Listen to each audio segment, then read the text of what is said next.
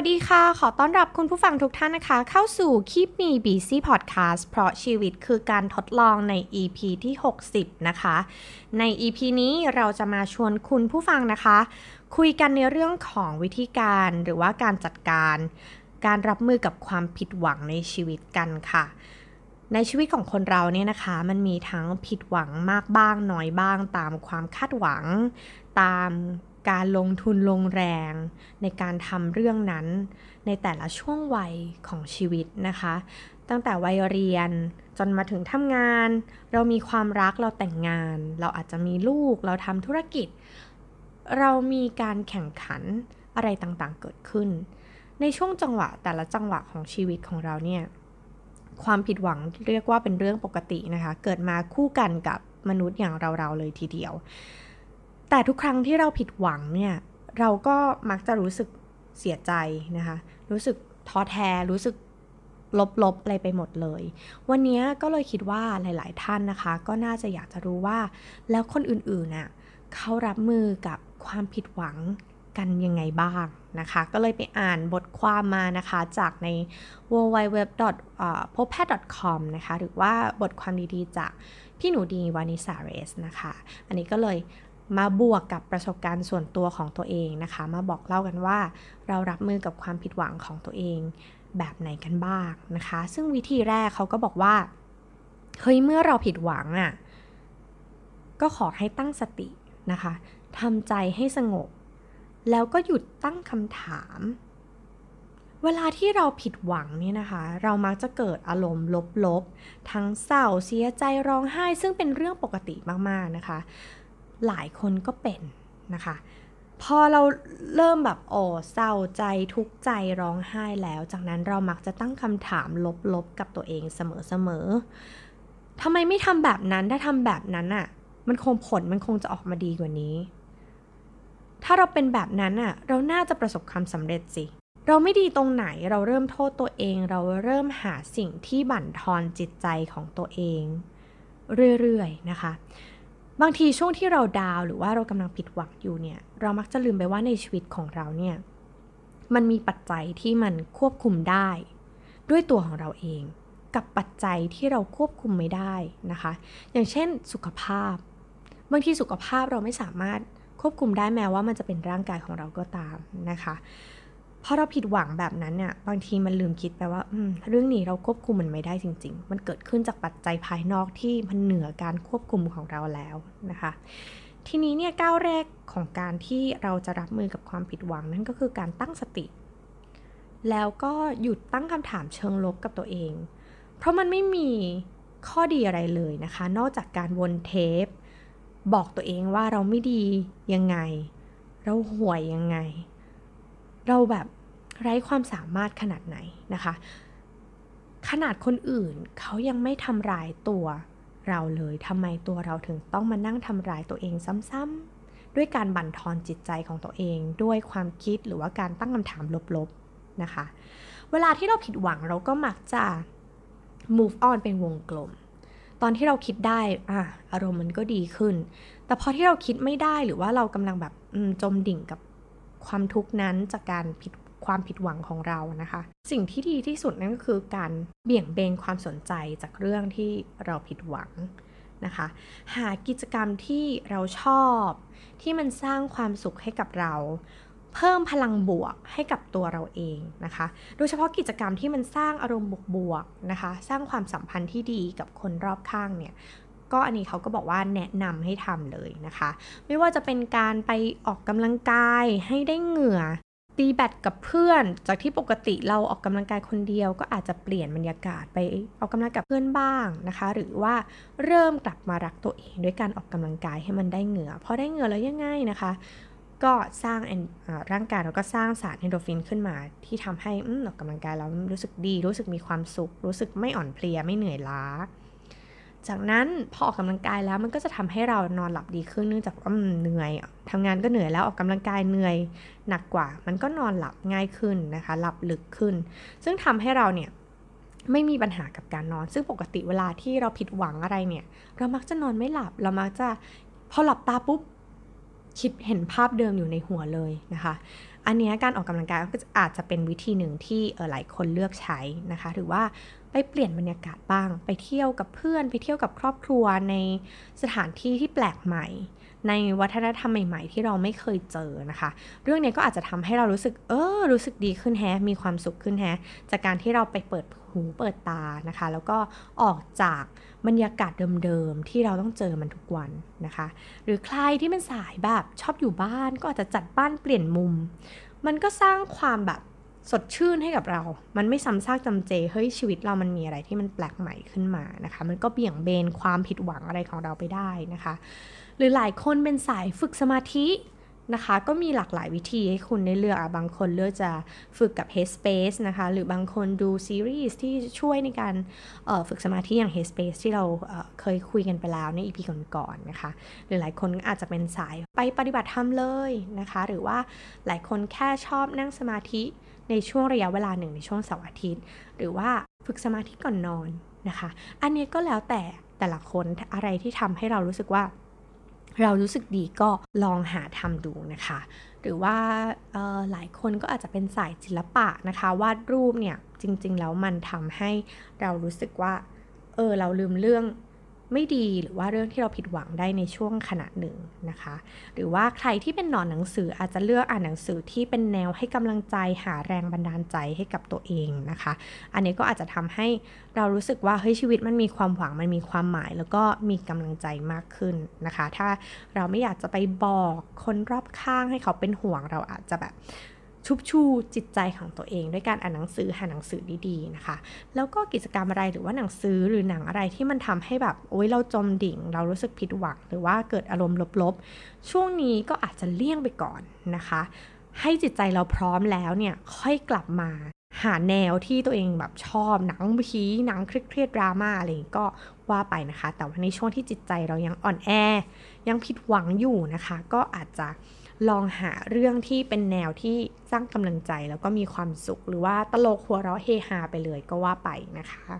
ทีนี้เนี่ยเพื่อให้เราพร้อมกับการที่เราจะเริ่มต้นใหม่นะคะ บางทีเราอาจจะต้องให้เวลาตัวเองนะคะ อนุญาตให้ตัวเองแบบได้ใช้เวลาในการที่แบบในการที่จะยอมรับความผิดหวังนั้นนะคะ ซึ่งเวลามันก็จะช่วยเยียวยาเราประมาณนึง เมื่อเวลาผ่านไปเราก็จะยอมรับได้ว่าจริง ๆ แล้วว่า ความผิดหวังเป็นเรื่องปกติ ที่เกิดขึ้นได้กับทุกคน แล้วเราก็จะได้เรียนรู้อะไรบางอย่างจากความผิดหวังนั้นๆนะคะ หลังจากที่เราได้ตกตะกอนความคิดผ่านความผิดหวังมาแล้วนะคะ หลายคนอาจจะหาข้อความที่ให้กำลังใจตัวเองในยามที่เราผิดหวังแล้วก็พอผิดหวังแล้วเนี่ยมันผ่านกระบวนการบางอย่างที่เราได้เรียนรู้ จากนั้นมันจะตกตะกอนแล้วก็ อืมเนี่ยแหละ ถ้าเราเจอความทุกข์ครั้งต่อไปอะ่ะ คำข้อความนี้มันจะช่วยเตือนใจเราว่า อืมเดี๋ยวมันก็ผ่านไปนะคะ หลายคนอาจจะมีคำว่า อืมเดี๋ยวมันก็ผ่านไป หรือบางคนก็อาจจะมีช่างมัน แย่กว่านั้นก็อาจจะช่างตืดนะคะ ช่างเม่ไปนะคะ แต่ของเอมเนี่ย ในหลาย ๆ EP ที่เราพูดกันในพอดแคสต์เนี่ย มันจะมีคำหนึ่งซึ่งเอมใช้เสมอเลยนะคะ ก็คือสิ่งใดเกิดขึ้น สิ่งนั้นดีเสมอนะคะ ซึ่งถ้าจำไม่ผิดจะเป็นคำสอนของท่านพุทธทาสภิกขุนะคะ ก็ อันนี้เป็นสิ่งที่ตกตะกอนความคิดแล้วก็เราเลือกใช้คำนี้ตอนที่เราผ่านประสบการณ์ที่ผิดหวังที่สุดในชีวิตเหตุการณ์หนึ่งเลยนะคะ นั่นก็คือเหตุการณ์ที่ต้องเลื่อนการเรียนต่อปริญญาโทออกไป อันเนื่องจากว่ามีปัญหาเรื่องวีซ่านะคะ ซึ่งการขอวีซ่าไปเรียนที่ประเทศอังกฤษเนี่ยหลายท่านอาจจะทราบว่าเอ้ยจะต้องไป ตรวจวัณโรคก่อนนะคะ เนื่องจากเราเป็นเมืองร้อนชื้นก็มีโอกาสจะเป็นพาหะนะคะให้แบบเกิดโรควัณโรคได้นะคะ เอ็มก็ไปตรวจแล้วก็อ้าวตายแล้ว หนูมีความเสี่ยงจานหนูต้องพอเชื้อวัณโรคนะคะ ซึ่งตอนนั้นเนี่ยเราพร้อมทุกอย่างในการเดินทางแล้ว เราล่ำลาเพื่อนเราแบบมีเลี้ยงส่งอะไรต่างๆแล้วนะคะ แต่สิ่งเดียวที่เราไม่ได้คือวีซ่าและสิ่งที่เกิดขึ้นจากเรื่องนั้นคืออ๋อเรื่องสุขภาพจำได้ว่าเสียใจมาก นะคะ ที่ได้รู้ว่าเฮ้ยเรามีโอกาสเป็นวันโรคอะเราทำยังไงเราควบคุมไม่ได้ เราอุตส่าห์เตรียมตัวอ่านหนังสืออย่างหนักโหกว่าจะขอทุนได้กว่าจะทำเรื่องนั้นเรื่องนี้ได้มันยากลำบากมาก แต่สุดท้ายคือมาตกมาใต้ด้วยเรื่องสุขภาพที่เราควบคุมไม่ได้งั้นหรอนะคะ อันนี้ก็ผิดหวังมาก สุดท้ายแล้วเนี่ยก็ผลออกมาก็คือไม่ได้เป็นวัณโรคนะคะ แต่ว่ามันก็ไม่ทันแล้วแหละ นะคะในการขอวีซ่าในวันนั้นก็มีเหตุจำเป็น จะต้องทำให้ต้องเลื่อนการเรียนต่อปริญญาโทไปอีกหนึ่งปีนะคะจำได้ว่าเมื่อตัดสินใจว่าจะต้องเลื่อนแล้วเนี่ยเสียใจเป็นอาทิตย์เลยนะคะ นอนอยู่บนเตียงแบบไม่คุยกับใคร อาหารก็มีอยากกิน ใครโทรมาก็ไม่รับนะคะ เหมือนแบบมันแบบมันเหมือนเสียใจสุดๆ ผิดหวังสุดๆ กับเรื่องที่แบบทำไมอะนะคะ ฝ้าแต่ถามตัวเองว่าทำไมทำไมทำไมอยู่อย่างนั้นนะคะ แต่จนออสองปีให้หลังก็คืออะพอเลื่อนมา 1 ปีแล้วนะคะ อีก 1 ปีก็คือเรียนจบ กลับมาคิดย้อนดูนะคะ ก็คิดว่า เออ ดีเหมือนกันที่ได้เลื่อน เพราะว่าถ้าเราไม่เลื่อนนะ เราก็จะไม่ได้หอที่ดีแบบนี้ ได้เจอแฟลตเมทที่น่ารักนะคะ ได้เจอเพื่อน แล้วได้มีโอกาสเรียนภาษา ที่ King's College ด้วยนะคะ แล้วก็ได้เจอเพื่อนหมอที่น่ารักมาก ๆ รู้สึกดีใจมากที่ได้เจอเพื่อนกลุ่มนี้นะคะ พอคิดย้อนกลับไปก็หืมตอนที่เรามีความทุกข์นะตอนนั้นเนี่ยสิ่งใดเกิดขึ้นมันจะดีเสมอได้ไงในเมื่อเรื่องที่เกิดมันไม่ใช่เรื่องดีซะหน่อย มันเรื่องที่ทำให้เราผิดหวังนะคะ แต่พอสองปีผ่านไป เอากลายเป็นว่า เออดี จริงเรื่องนี้เกิดขึ้นมันก็เลยเกิดสิ่งดีๆที่ดีๆ ตามมา นะคะ อันนี้อาจจะเป็นมุมมองที่แบบเราได้เรียนรู้แล้วก็ตกตะกอนจากมันนะคะ แล้วก็ได้คำคมประจำชีวิตนะคะ ว่าอ๋อเราได้ผ่านร้อนผ่านหนาวผ่านประสบการณ์ ความผิดหวังมาแล้วแหละ แล้วเราก็เลยคิดได้ว่าอืมมันก็เป็นแบบนี้แหละนะคะ ก็เชื่อว่าถ้าตอนนี้กำลังมีความผิดหวังมีความทุกข์อยู่จากความผิดหวังเนี่ย เราจะได้เรียนรู้จากมัน แล้วก็สุดท้ายเราก็จะมีคำคมของตัวเองนะคะ หรือว่าถ้าชอบข้อความไหนที่รู้สึกว่าข้อความนี้มันให้กำลังใจเราจังเลย ก็ใช้ข้อความนั้นแหละค่ะ ในการปลอบประโลมจิตใจของตัวเองดูนะคะ ต่อมาค่ะ หลังจากที่เราเริ่มตกตะกอนแล้วอะดีที่สุดก็คือ เราหาจุดที่เรียนรู้จากความผิดหวังของตัวเองได้ เราเรียนรู้ เรารู้จัก เราเข้าใจตัวเองผ่านความผิดหวัง แล้วก็เปลี่ยนความผิดหวัง ให้เป็นจุดเรียนรู้ของตัวเราเองนะคะ ถ้าตอนนั้นกำลังผิดหวังและเราแบบไม่ไหวแล้วไม่รู้จะระบายกับใครนะคะ ก็มีวิธีหนึ่งซึ่งเอ็มใช้เสมอก็คือการ free writing นั่นเองนะคะ ตอนนี้ผิดหวังผิดหวังอะไรยังไงก็เขียนออกมาเลยโดยที่ไม่ต้องคิดนะคะ เขียนเขียนเขียนเขียนเขียนออกมา เมื่อเราอยู่กับตัวเองเราได้แบบบอกเล่าอะไรออกมา มันก็บางทีมันก็ได้เกิดปิ๊งขึ้นมาว่าอ๋อจริงๆแล้วเรื่องมันก็ไม่ได้มีอะไรนี่หว่า เรื่องนี้มันแบบมันควบคุมไม่ได้อะมันทำอะไรไม่ได้เราทำดีที่สุดแล้ว มันอาจจะเกิดการตกตะกอนความคิดนี้ แล้วก็เรียนรู้จากสิ่งนี้ก็ได้นะคะ หรือเมื่อเวลาผ่านไป เรากล้าหาญพอที่จะเขียนถึงเหตุการณ์ ที่ทำให้เราผิดหวัง เราก็อาจจะเขียนแยกเหตุผล แยกกับอารมณ์ นะคะ เมื่อให้เวลามันจะรู้ว่าอ๋ออันนี้คือเหตุผล แล้วก็ตัดอารมณ์ออกไป แล้วก็จะเห็นเหตุผลที่แท้จริงว่าอ๋อจริง ๆ ที่ผิดหวังเพราะแบบนี้นี่เองนะคะ แล้วเราก็จะได้เรียนรู้ข้อดีจากความผิดหวังนั้นนะคะ หรือว่าเราได้เรียนรู้โอกาสใหม่ ๆ ที่เราได้เจอหลังจากที่เราผิดหวังมาในครั้งนั้นนะคะ อีกวิธีหนึ่งของพี่หนูดีมานิสาเรสนะคะ เขียนไว้ดีมากแล้วก็อยากเอามาเล่าให้ฟังนั่นก็คือว่า ถ้าเรามีเรื่องที่แบบผิดหวัง หรือกำลังไม่โอเคกำลังดาวอยู่ ให้ลองถอยออกมานะคะ ออกมาจากเรื่องที่เรากำลังผิดหวัง แล้วก็ออกมามองในมุมมองของคนนอกมองเข้ามาในความผิดหวังนั้น ลองจินตนาการนะคะว่า ถ้าเราเป็นนักมวยเนี่ย สิ่งที่เราเห็นเรากำลังชกชกชกอยู่เนี่ย สิ่งที่เราเห็นก็คือ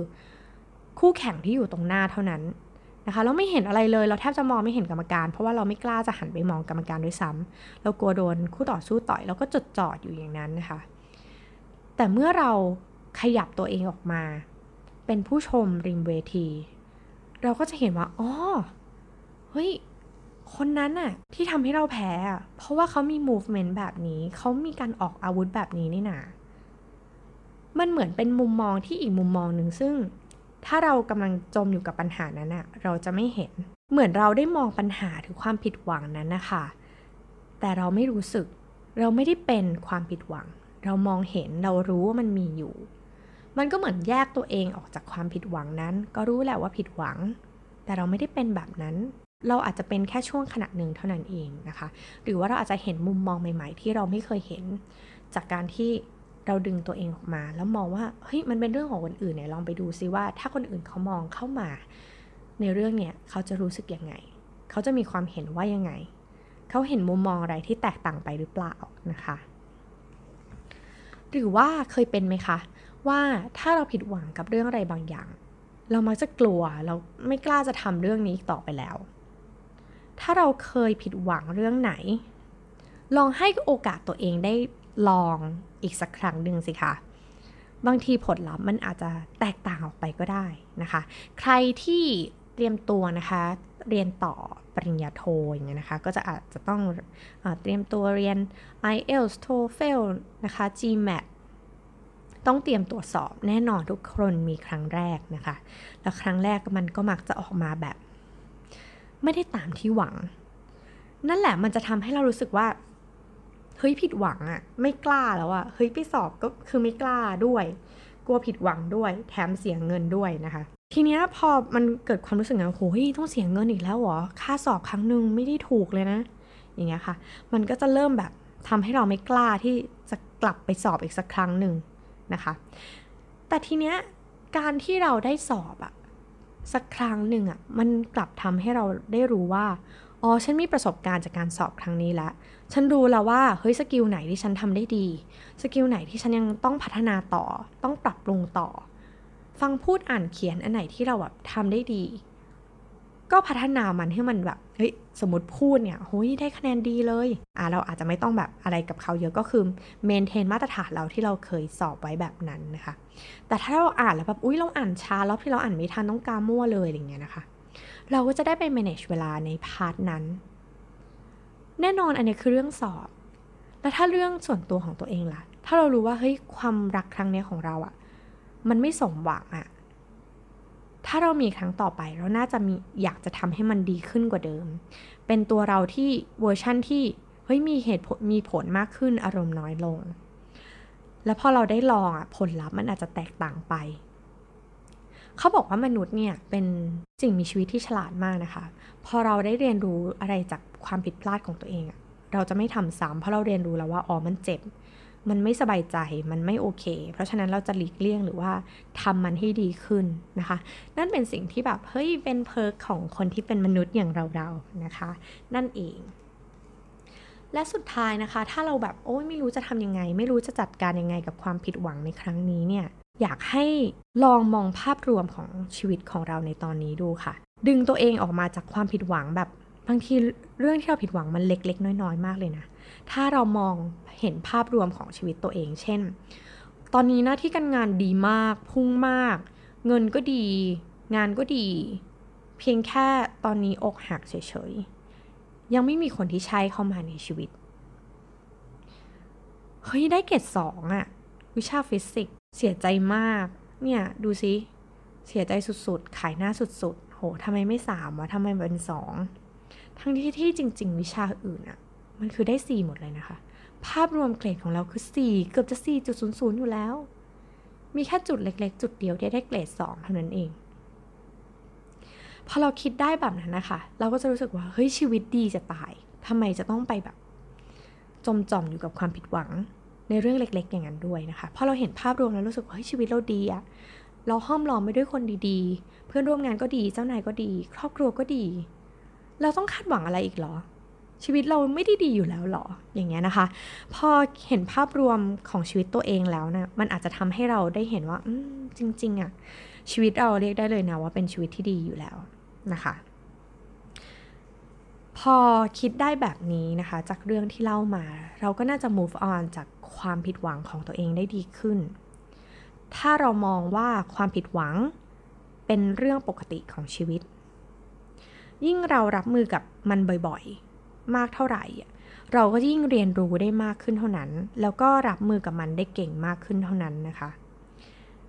อย่ากลัวความผิดหวัง แล้วก็อย่าทำให้ความผิดหวังอะ่ะมันเป็นสิ่งกีดขวาง การใช้ชีวิตที่มีความสุขของเรานะคะ เพราะชีวิตของเราอะคือการทดลองนั่นเองค่ะ ก็หวังว่า EP นี้นะคะจะเป็นประโยชน์กับคุณผู้ฟังของ Keep Me Busy นะคะ แล้วก็ใครที่กำลังผิดหวังอยู่ ก็ลองเอาวิธีการนะคะ ไปปรับใช้ดูนะคะ วิธีไหน work ก็ลองไปปรับใช้นะคะ อาจจะแบบ เอาข้อหนึ่งบวกข้อ 2 บวกข้อ 3 หรือลองหลาย ๆ วิธีดูนะคะ แล้วก็หาสไตล์ที่ใช่ แล้วก็สไตล์ที่เราสามารถที่จะจัดการแล้วก็รับมือกับความผิดหวังของตัวเองได้ก็ลุยเลยนะคะ แล้วก็เป็นกำลังใจให้กับทุกคนที่ตอนนี้อาจจะมีเรื่องผิดหวังมากบ้างน้อยบ้างนะคะ แต่ขอให้มองว่ามันเป็นเรื่องปกติของชีวิตค่ะ แล้วก็พบกันใหม่กับคิมีบีซี่ใน EP หน้านะคะ EP นี้ก็ลาไปแล้ว สวัสดีค่ะ